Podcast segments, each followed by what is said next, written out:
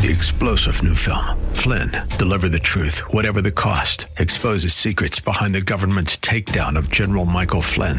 Flynn knew what the intel world had been up to. He ordered the first audit of the use of contractors. This set off alarm bells. He told the truth. He was the most dangerous person for Donald Trump to hire. They had to get rid of Flynn. Flynn, deliver the truth, whatever the cost. Available now. Watch it today. Go to salemnow.com. Salemnow.com. Two one five. Portions of the following program may be pre recorded. The following program is sponsored by the National Prayer Chapel.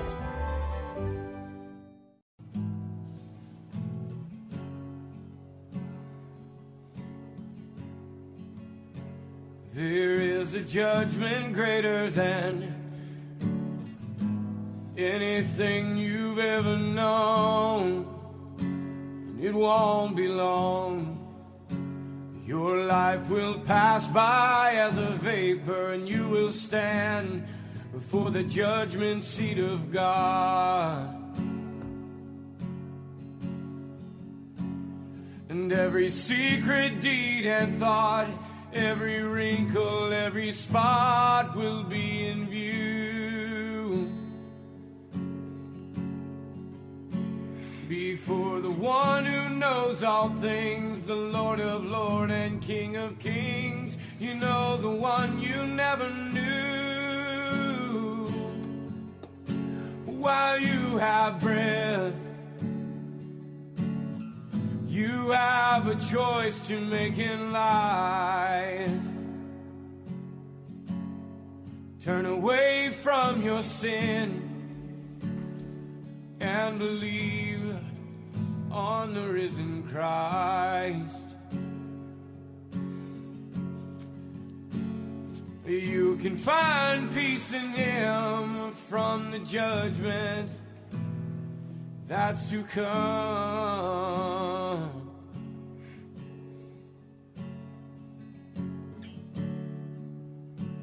He is the shelter from the coming storm.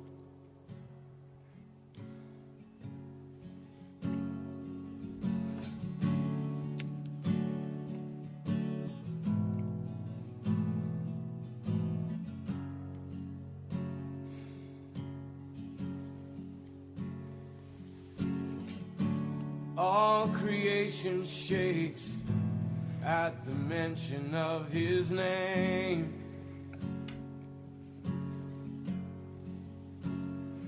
He has power over life and death. Every knee will bow and tongue confess. Heaven and earth will proclaim that Jesus Christ is Lord. To the glory of the Father, will you bow? Will you surrender to His majesty?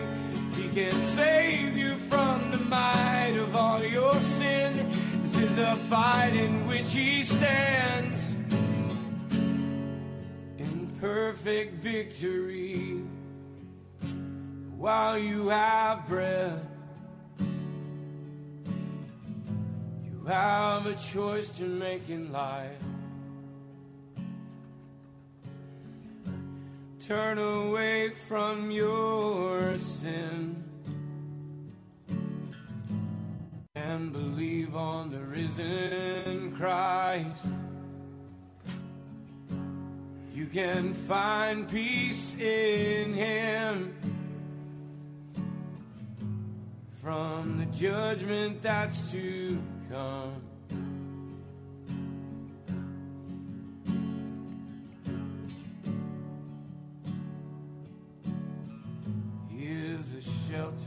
The coming storm. While you have breath, you have a choice to make in life. Turn away from all your sin and believe on the risen Christ can find peace in Him from the judgment that's to come.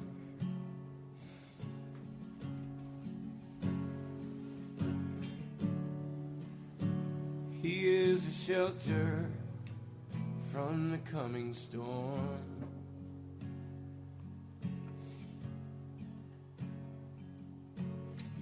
He's the only shelter from the coming storm.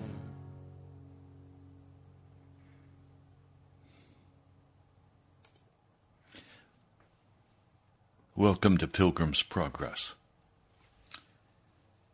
I'm Pastor Ray from the National Prayer Chapel.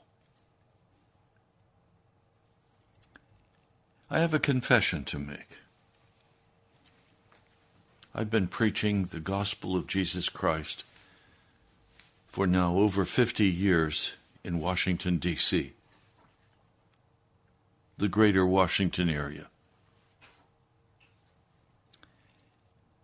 And I must confess that during those 50 years, I have been completely unable to help God's people make the transition from an emotional, intellectual gospel to the real gospel of Jesus Christ that's lived out and walked out like Jesus day by day. Oh, there have been many people who have had some startling results, a few whose lives have been totally transformed and changed, and I praise God for those few, but they have been few. What seems to happen is that we preachers come and speak the very best word we can speak with, with an utmost honesty before God and it's oh hum. Another sermon. Interesting story. Interesting concept. And then most of the people go out and continue to watch their television, continue to go after their money, continue to seek their life in this world and not the life of Jesus Christ. Most have no conviction that twists the deep inner part of their soul that says, I have to get right with Jesus. I can't do this anymore. There is a, almost a total lack of conviction in the heart. And if you preach strong words, then people begin to say, that preacher's just doom and gloom my father in the faith was constantly faced with that. He was being told that he was preaching doom and gloom. David Wilkerson at Times Square Church in New York City. I've sat with him many times in his study, praying together and saying, Brother Ray, I don't know how to break through for God's people. All they want is intellectual information and encouragement and a little sentimentality. But they don't want to change and leave their sin. I agree, that's what I've also found. And I know the fault, I can't put it on God's people. I have to recognize that somehow I have not been able to do what must be done. And I am earnestly crying out to God that He would change that on this broadcast. A man can spend his entire life preaching the gospel, wear himself out, and be at the point of death, and not have accomplished a thing many pastors just kind of give up, and they used to. They don't so much now. They find internet stuff to share, but but they used to just go to the Reader's Digest and tell a story out of the Reader's Digest, and the people didn't seem to even notice that it came from the Reader's Digest. They sat in their normal death mode, stoic, unresponsive oh, bring in the praise and worship music and we can dance and shout and sing. Or the preacher can do a, an interesting sermon, making strong points and saying yes, and everybody claps and says, Yes, yes, yes, Pastor, we agree with you. But it means nothing when they walk out. They're going to be the same as they've always been. Sentimental Christians with a lot of head information, but not walking like Jesus. This has to change. It has to change. I have to change.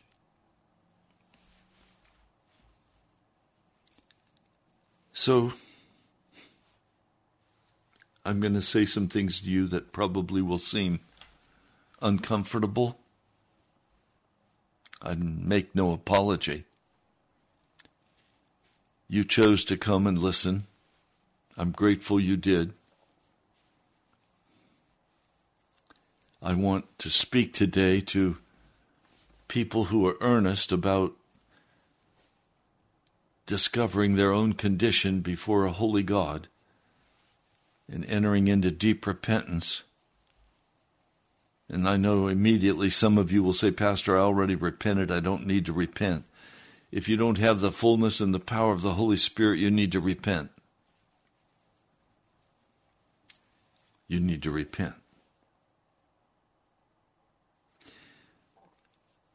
Jesus told a parable.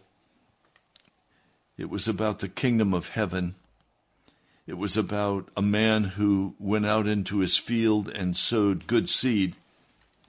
And then, while everyone was sleeping, the enemy came and sowed tares or darnel among the wheat, and then he went away. And when the wheat sprouted and, and formed heads, then the weeds also appeared. And the owner's servants came to him and said, Sir, didn't you sow good seed in your field? Where'd the weeds come from? This is Matthew, the 13th chapter, verse 28. And he said, An enemy did this. The servants asked him, Do you want us to go and pull them up? No, he answered, because while you're pulling the weeds, you may root up the wheat with them. Let them grow together until the harvest. At that time, I'll harvest and first collect the weeds tie them in bundles to be burned, and then gather the wheat and bring it into my barn.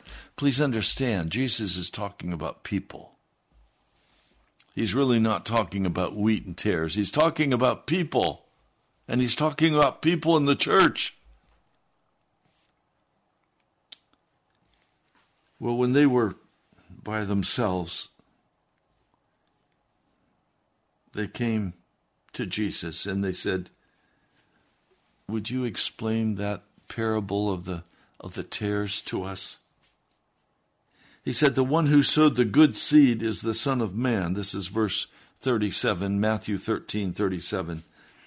The field is the world, the good seed stands for the sons of the kingdom, and the weeds are the sons of the evil one. And the enemy who sows them is the devil. The harvest is at the end of the age, and the harvesters are the angels.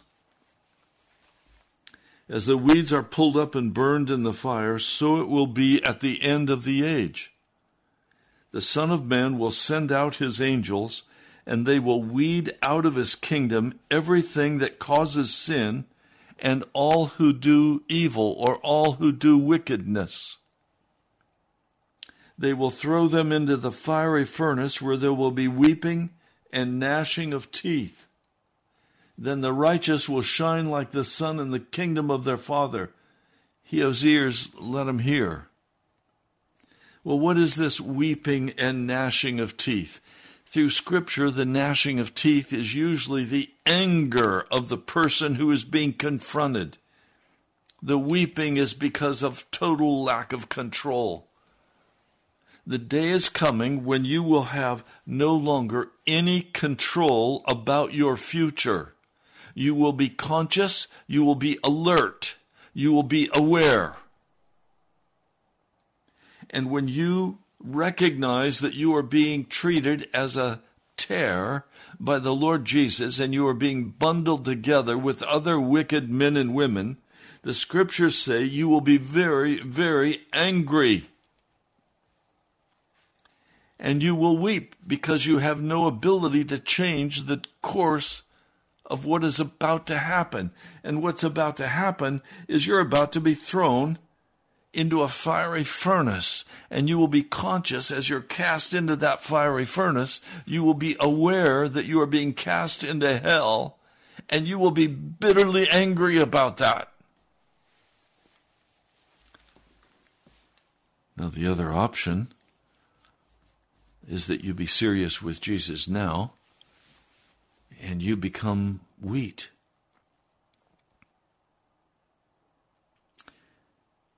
I want to share today a, a portion of a book.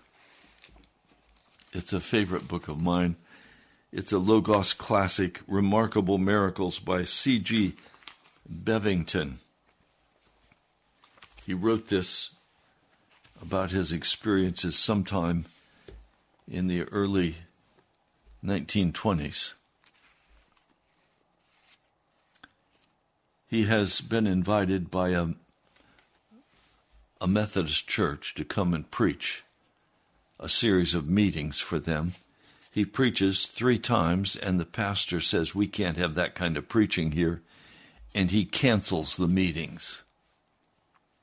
And the people say, Well, let's let's go over to the schoolhouse. So they go to the schoolhouse, but because some guys have gone in and are destroying the seats so they can't hold the meeting, the school board kicks them out. And finally, they go to a home. And it's in this home that we pick up the story. He writes, I exhorted him and the rest to pray. This is the pastor's son. But he said, There's no one here who can do any good at prayer. You've spoiled all of us. The only prayer that any of us ought to pray is the prayer of repentance. I thought he was about right, so I got up and said, Brethren, this great battle must be fought out on our faces. I have no message to preach. You've had too much preaching. I have only a burden of prayer that each of you may be brought face to face with the real condition as God sees you. I beg you, fly for your lives to the Son of God, who has made provision for your complete deliverance from sin. So the lying preachers today say, no, once saved, always saved. They say, Jesus did it all at the cross. He forgave your past, present, and future sin. And some of those wicked pastors are even so deceived that they're saying you can take the mark of the beast as a Christian because you've already been forgiven for that sin. If you know the scriptures at all, you know that's a lie. You know that all sin must be removed from your life. And you say, Oh, Pastor, nobody can be perfect. We can't leave our sin. Oh, that's what Jesus said. Leave your sin. Stop sinning. The church today is filled with lie layered upon lie in order to afford the building of a worldly organization that will honor that pastor and make him a god and who will give him a great salary. Church today in America has become big business and extremely ungodly.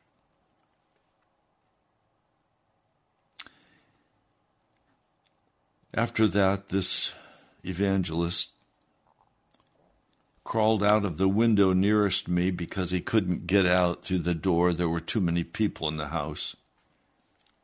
And he made a beeline for where he was staying.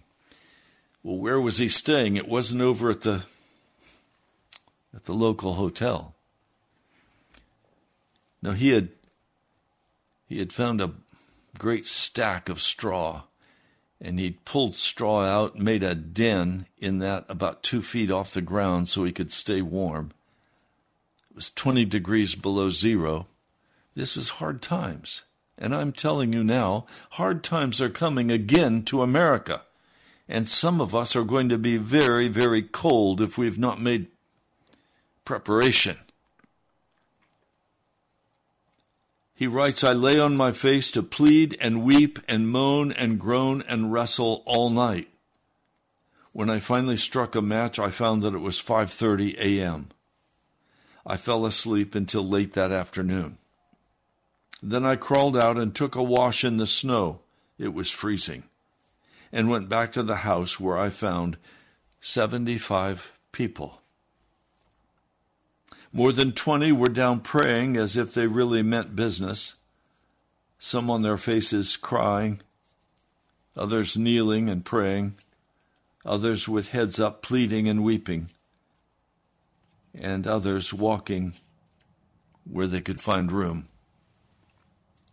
Some of you have heard the story of Savonarola, the, the wonderful monk of the Catholic Church who was the first to bring revival before the Reformation. He would be so enthralled in his prayer that it might be an hour or two or three hours before he would finally preach to a standing congregation in an ice cold church as they waited for their pastor, their priest, to stand up and speak some word of God to them. They were that hungry. How long would you wait if the pastor were just sitting, his face alight with the presence of God? How long would you wait before you walked out of the church? I'm guessing 15, 20 minutes. That's America. Would you wait an hour? Two hours, three hours, particularly if there was no heat in the church and you had to stand up the whole time.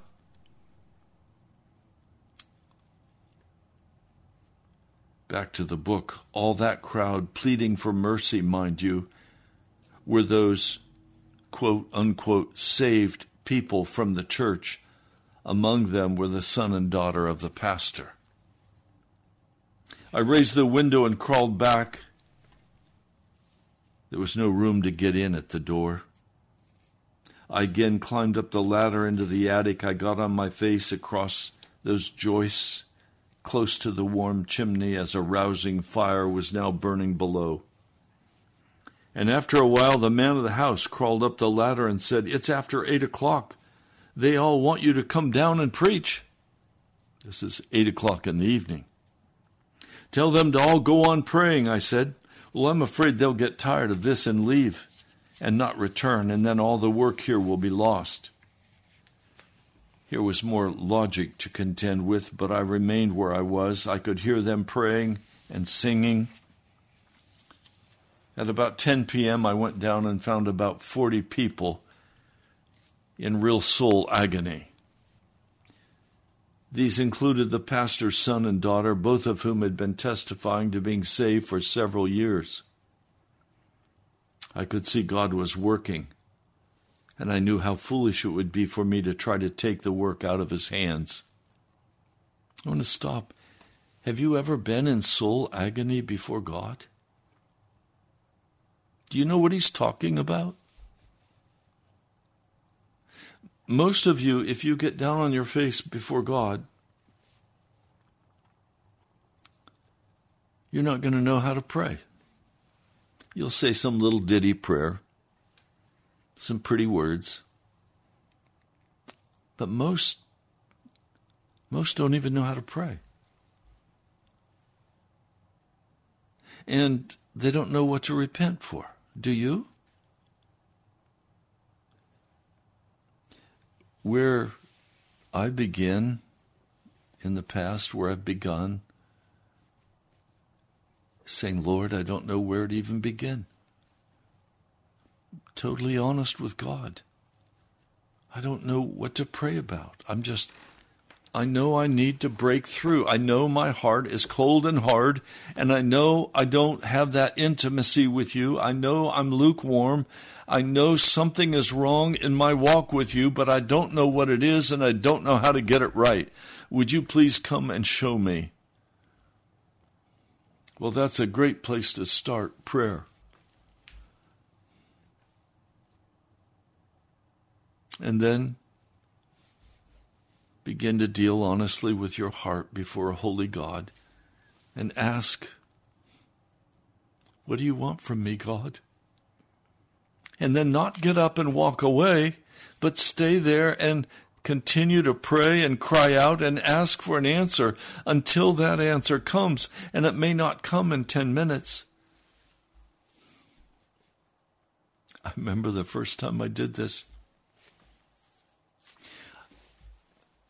I determined in my heart that I would pray for one hour. I prayed for 10 minutes and said everything I had to say, and so I said it all again. Still a long ways from an hour, so I said it all over again.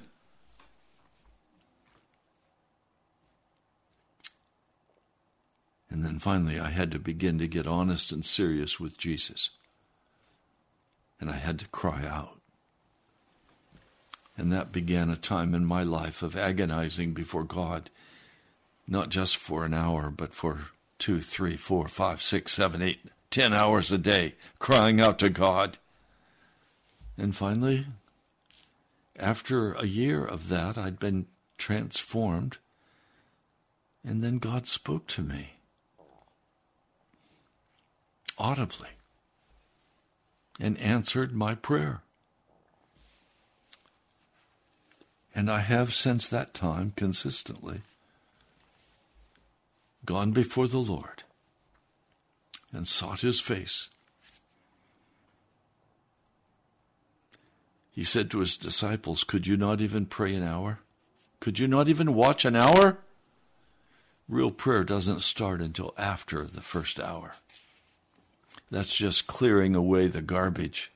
And some of you, it's going to take more than an hour. It's going to take several days of praying before you get through the garbage so that you can finally get honest with a holy God and begin to deal honestly with the soul condition of your heart. Please, I can tell you, if you don't begin to deal honestly with God about your soul condition, if you don't begin to take actions according to what you are told in the prayer closet, you will on that great day be exceedingly angry with God. And you will be cast into the fire of hell. I wish there were an easy way to do this and say this, but I can tell you that there is no revival without prayer. And there is no revival without repentance and agonizing before God. Over your own hardness and your own bitterness and your own wickedness People say to me, Oh, Pastor, I don't even know what to pray for. Oh, the Holy Spirit knows what to pray for, and He's going to have to come and begin to pray through you. That's what Paul said to the church in Rome. Eighth chapter.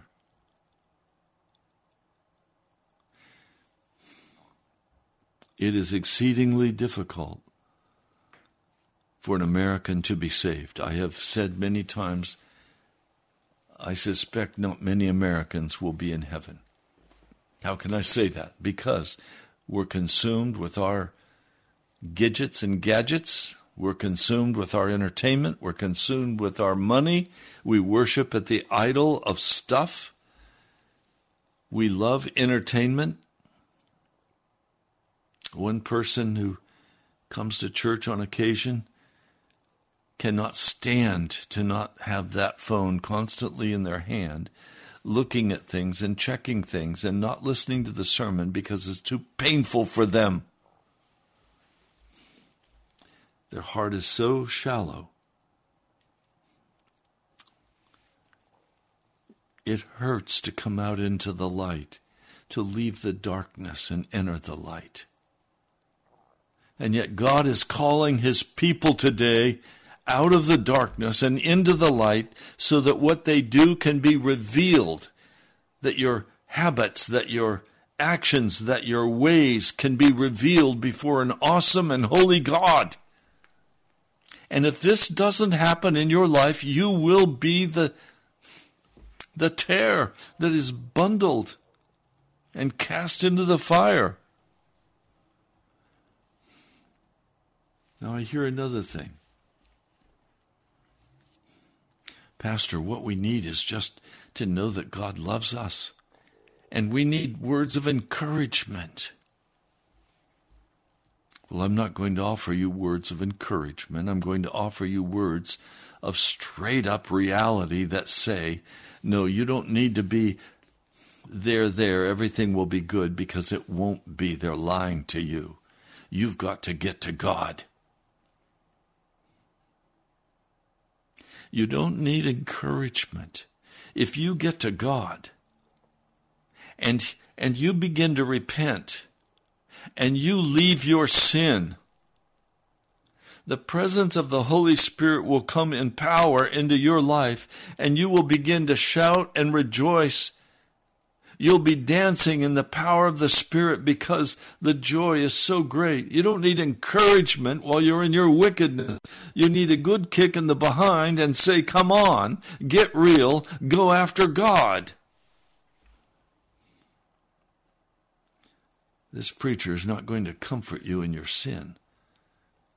If I comfort you in your sin, I'm responsible for you before Almighty God, and your blood will be on my hands. And I don't want your blood on my hands. I want you to come clean with God. I want you to spend the time. I want you to stop playing any kind of game. I want you to get to Jesus. And by the power of the Spirit, be made clean by the blood. He writes, I raised the window and slipped back out into my private quarters to plead with God for them. I got back on my face and struggled and agonized and wrestled and wept and held on, expecting God to work wonders. I struck a match and found it was 6 a.m. I rolled over and slept the whole day again. I had another good wash in the snow shook myself and started for the meeting. I found about 200 people there, most of them in great misery. One man and his wife met me outside and begged, telling me their troubles with their bad neighbors. I said, Go inside, get down on your face and plead for mercy. Throw open your hearts to God. Get honest before Him and let Him examine you and they did so. Another came to me saying, What shall I do? I said, Get right with God. Why, I'm a good member here in this church. I repeated it again. Get right with God. Repent. Get yourself properly fixed up. Two sisters were the next to unload the terrible meanness of their neighbors, saying, We want you to pray for them as they're a terror to the whole neighborhood. You too are the ones who need praying for. Never mind those neighbors. Get right yourselves. Go through with God. Shocked, they informed me, why, Mr. Bevington, we're members in good standing in this church. Well, you're all the worse for that. We want to get our children saved, my son and daughter in law, and daughter and son in law. Then get in there and get down on your face and deal with God directly, not with Bevington. Oh, there's no room inside. I could hardly believe their excuses. Make room, then. Go into the kitchen if you have to, I told them. The kitchen is crammed full. I said loudly, Go in, go in, go in. I left those self righteous complainers and went to my window, crawled in, and went up to the attic. Only a few saw me. But soon the man of the house came and said, About 300 people are here. I finally went down and found many on their knees pleading. The man's son was crying as he said, Oh, won't you preach? I'm so miserable and I need help. Please tell me what to do. My sister's weeping too, as if her heart were broken. There was only room to stand at the ladder, so there I began my text. Prepare to meet thy God. I believe that never before nor since have I delivered such a, such a message as was given during the next 40 minutes. Everyone was in great agony, some walking, some screaming. Only about 60 could kneel, but they were doing good work, and oh, how God did send the lightning bolts in great torment. Feeling I'd done all God wanted me to do there, I hoisted the window up and made for my accommodation in the straight in the straw stack. I crawled in, got on my face, and could do nothing but cry and groan and plead all night long. And then I slept again until evening. After taking another snow bath, I started back to the house and found about sixty people there. I stopped and stood at the ladder. As I waited there, the pastor came in. He began to lash me with his tongue, calling me all the names in the catalog, but I was somewhat accustomed to such vocal expression, so they did not disturb me. I just remained speechless through it all. He finally wound up by ordering every one of his members out of the house with the command never to return. They all arose and followed him out except his son, the man and the, and the family of the house, one other man and his family. About 16 people were left out of more than 300. Suddenly I felt like preaching, and so I did on the judgment and wrath of God. The son and the man of the house and his wife and the other man prayed through by early morning. We had a blessed time, and that son did some wonderful preaching. What's he talking about? He's talking about when you finally come to a place with Jesus where all of the sin has been dealt with, where you have prayed through until Jesus has come and assured you that you are clean before Him, that there's no longer any sin to be dealt with and He comes with His Holy Spirit and He speaks to your heart.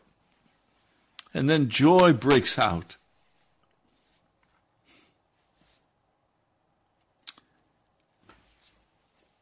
He says that night he felt led to remain all night with them. So he prayed until 3 a.m. and then he went upstairs the woman of the house came up and said, I think I'm going to throw all of the blocks out and clean the whole thing up. I'm convinced I'm all right. The pastor says I'm all right because I'm a member here for years. You are just making fools out of all of us, my husband, son, and daughter. I said, Woman, Get down those steps as quickly as you can and start yelling for mercy, or you may be in hell within 20 minutes. With a look of real shock on her face, back down she went, with me right behind her. I tell you, she changed her tune, and in 40 minutes she struck fire. She did some fine preaching that night. And then I slipped off back to my to my headquarters. They've been at this now at this church for eight days straight.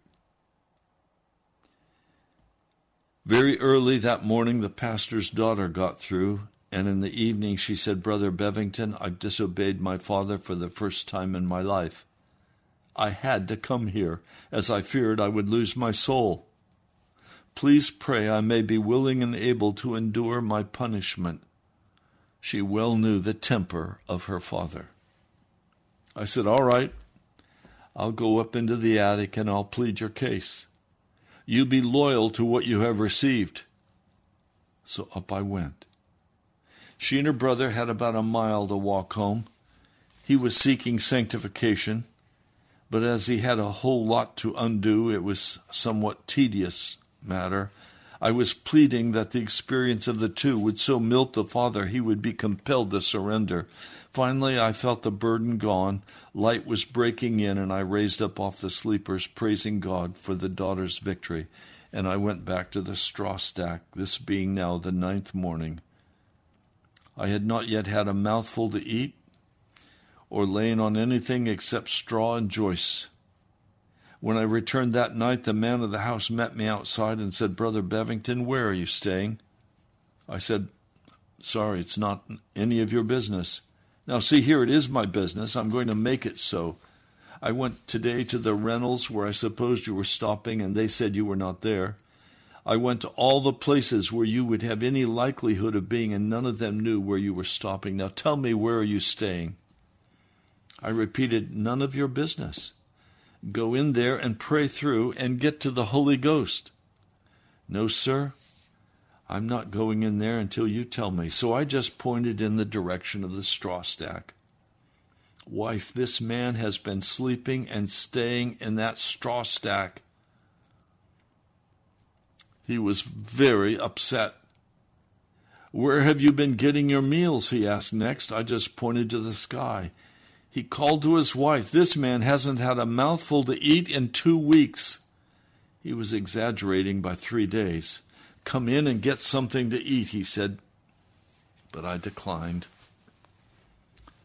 As I was listening to his quizzing, here came the pastor, wild eyed and bareheaded, speeding through the snow in his cutter.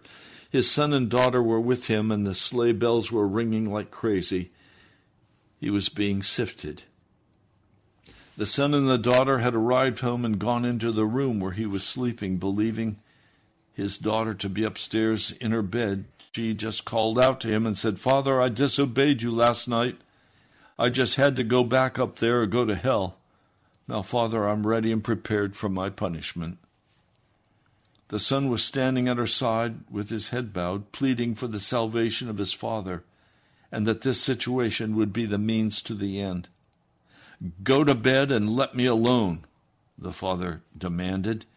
No, father, I want my punishment. I disobeyed you, and I'm ready. At that, he gave a yell and bounded out of bed and fell on his knees and began to cry for mercy. The son and daughter dropped on their faces, and in ten minutes their mother climbed out of bed beside them and she cried, Oh, children, pray for me too. I need what you both have. So they wrestled in prayer until the following afternoon when the mother prayed through. The father did not get through. He asked us back to the church that night, but as both rooms were full, for many had heard of the pastor's actions and had come back, he held the meeting in our we held the meeting in our usual place. I preached on the text, if any man be in Christ Jesus, he is a new creature and God gave me a blessed message. The mother prayed through early the next morning, but the father still did not get through. As soon as it was daylight, he hitched up and went to every one of those men and women whom he called out of there and asked their forgiveness. It took him three days to make the circuit, but he did it. He said that at the first house he went to, he asked forgiveness and invited the people out to the meetings. They closed the door and he started to leave when a voice said, And is that all? He looked around and saw no one near him. Not being used to the voice of God, he was quite puzzled. By the time he reached the gate, he heard the same voice again with the same words. He said he had to go back and fall on his knees before those people and really ask their forgiveness. And he gladly knelt and asked forgiveness of all the 300 people.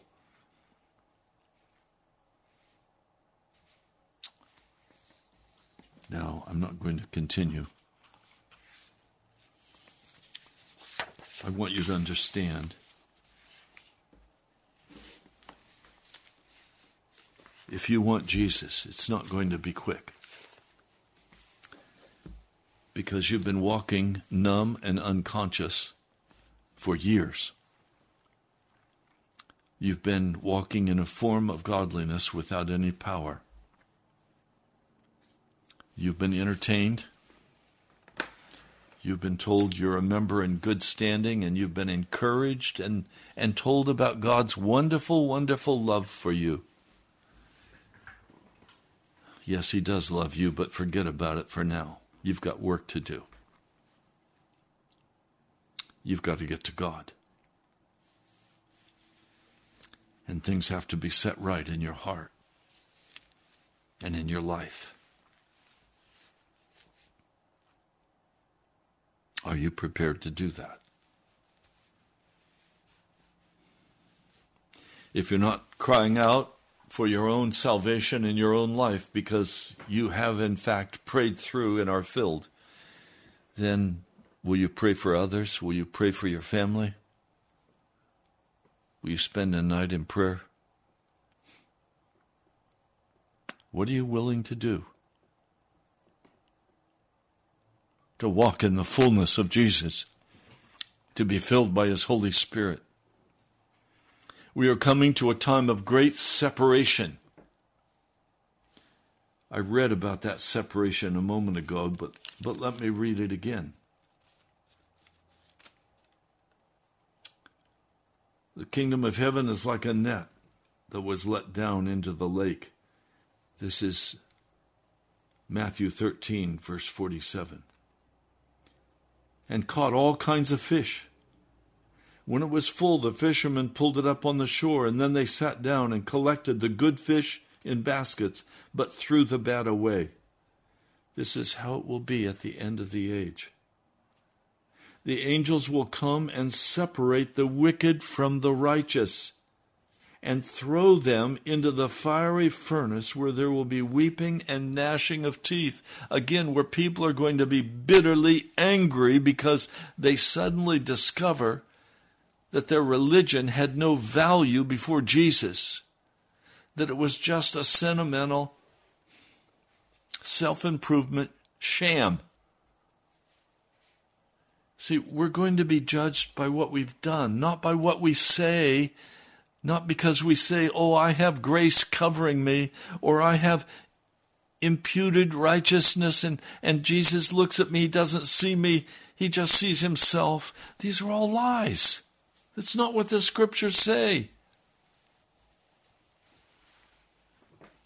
Now, you can search the scriptures for yourself. I suggest you begin with First John and carefully read the entire book in one setting. Or read Revelation, the messages to the churches. In every one of those churches, the message is the same you must overcome. But what must you overcome? Your sin, yourself, your wickedness, You will not be allowed to participate in the kingdom of God if you are not an overcomer. And overcoming comes by the power of the blood of Jesus Christ. It is not white knuckling it, it's not self help. It is surrender to Jesus. It is fully giving myself into the hands of Jesus Christ and allowing Him to control. But see, you let your job control you. You let money control you. You let your entertainment control you. You want to sit back and relax with a beer and watch the games. You, you don't want Jesus. The great separation is coming. And you will be separated out. And when you discover you're bundled together with other wicked men and women, you're going to be enraged with gnashing of teeth. And you're going to be weeping because your fate is sealed and you can't change what's going to happen. And you're going to be picked up by powerful beings called angels, and they're going to hoist you into the fiery furnace, into hell. I don't want that to happen to you. I want you to come to your senses now. I want you to be separated out to Jesus.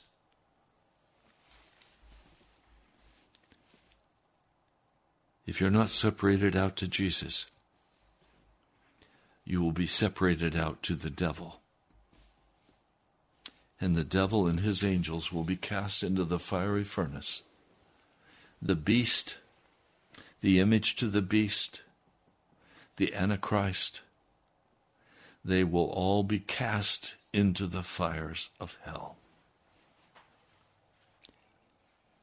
and you will go with them to that place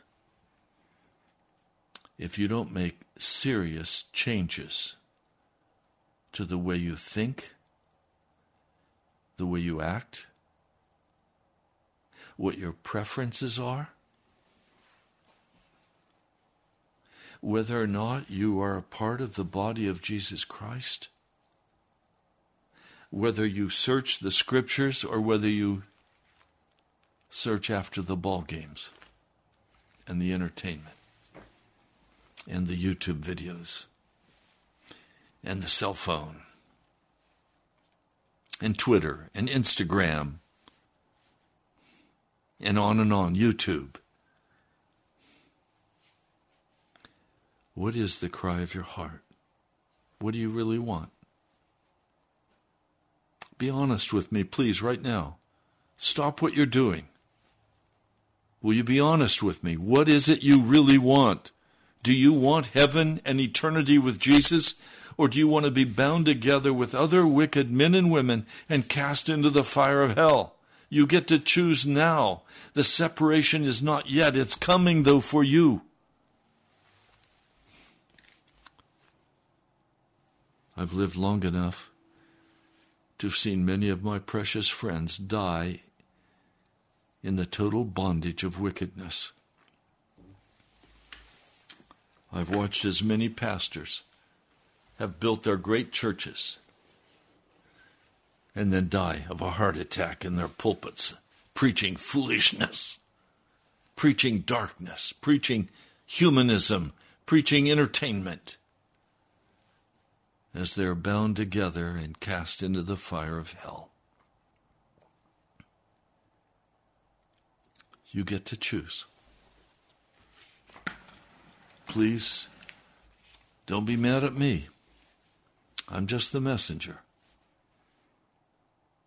I have to be honest with you, or your life, blood, will be on my hands if you are cast into hell. So, what are you going to do? Cold blooded, straight up, are you going to begin to read the scriptures and search after Jesus with all of your heart? Are you going to go before Him and honestly begin to deal with your heart condition, the coldness and lukewarmness of your heart? We are shaped by what we read, what we see, and what we do. Now, how are you shaped? Are you shaped for heaven or for hell? I want to thank some very precious people Chris, Tom, Tom and Brenda from up Michigan Way, Linda, Richard. Oh, it just goes on. Dirk. It just goes on and on. I want to thank you for the way you have helped us end this month.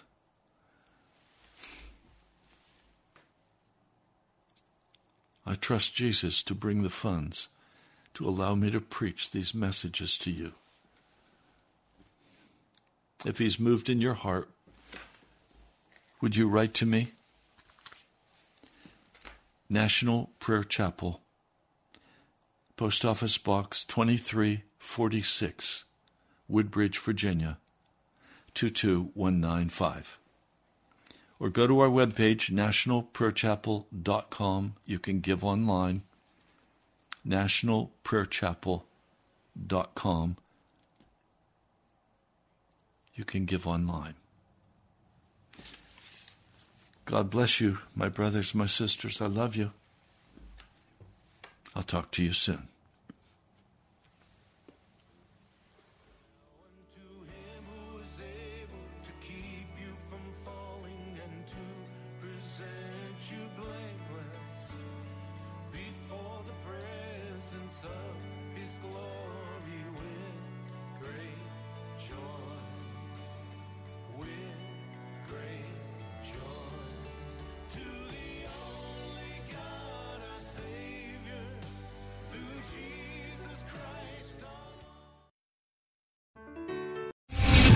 Three general Michael J. Flynn, head of the Pentagon Intelligence Agency, knew all the government's dirty secrets. He was one of the most respected generals in the military. Flynn knew what the intel world had been up to, he understood its funding. He ordered the first audit of the use of contractors. This set off alarm bells. The explosive new documentary, Flynn, Deliver the Truth, Whatever the Cost, and covers the facts behind this scandal. Flynn told the truth. He was the most dangerous person for Donald Trump to hire. I find out the worst enemy that I'm going to face in my life is right here in America. They took my assessment and they wanted me to change it. And I was like, I'm not changing it. They had to get rid of Flynn. With in depth interviews, archival footage, and never before seen personal records of the man behind the headlines. I just felt like I was drowning. Flynn, deliver the truth, whatever the cost. Available now. Watch it today. Go to salemnow.com. Salemnow.com.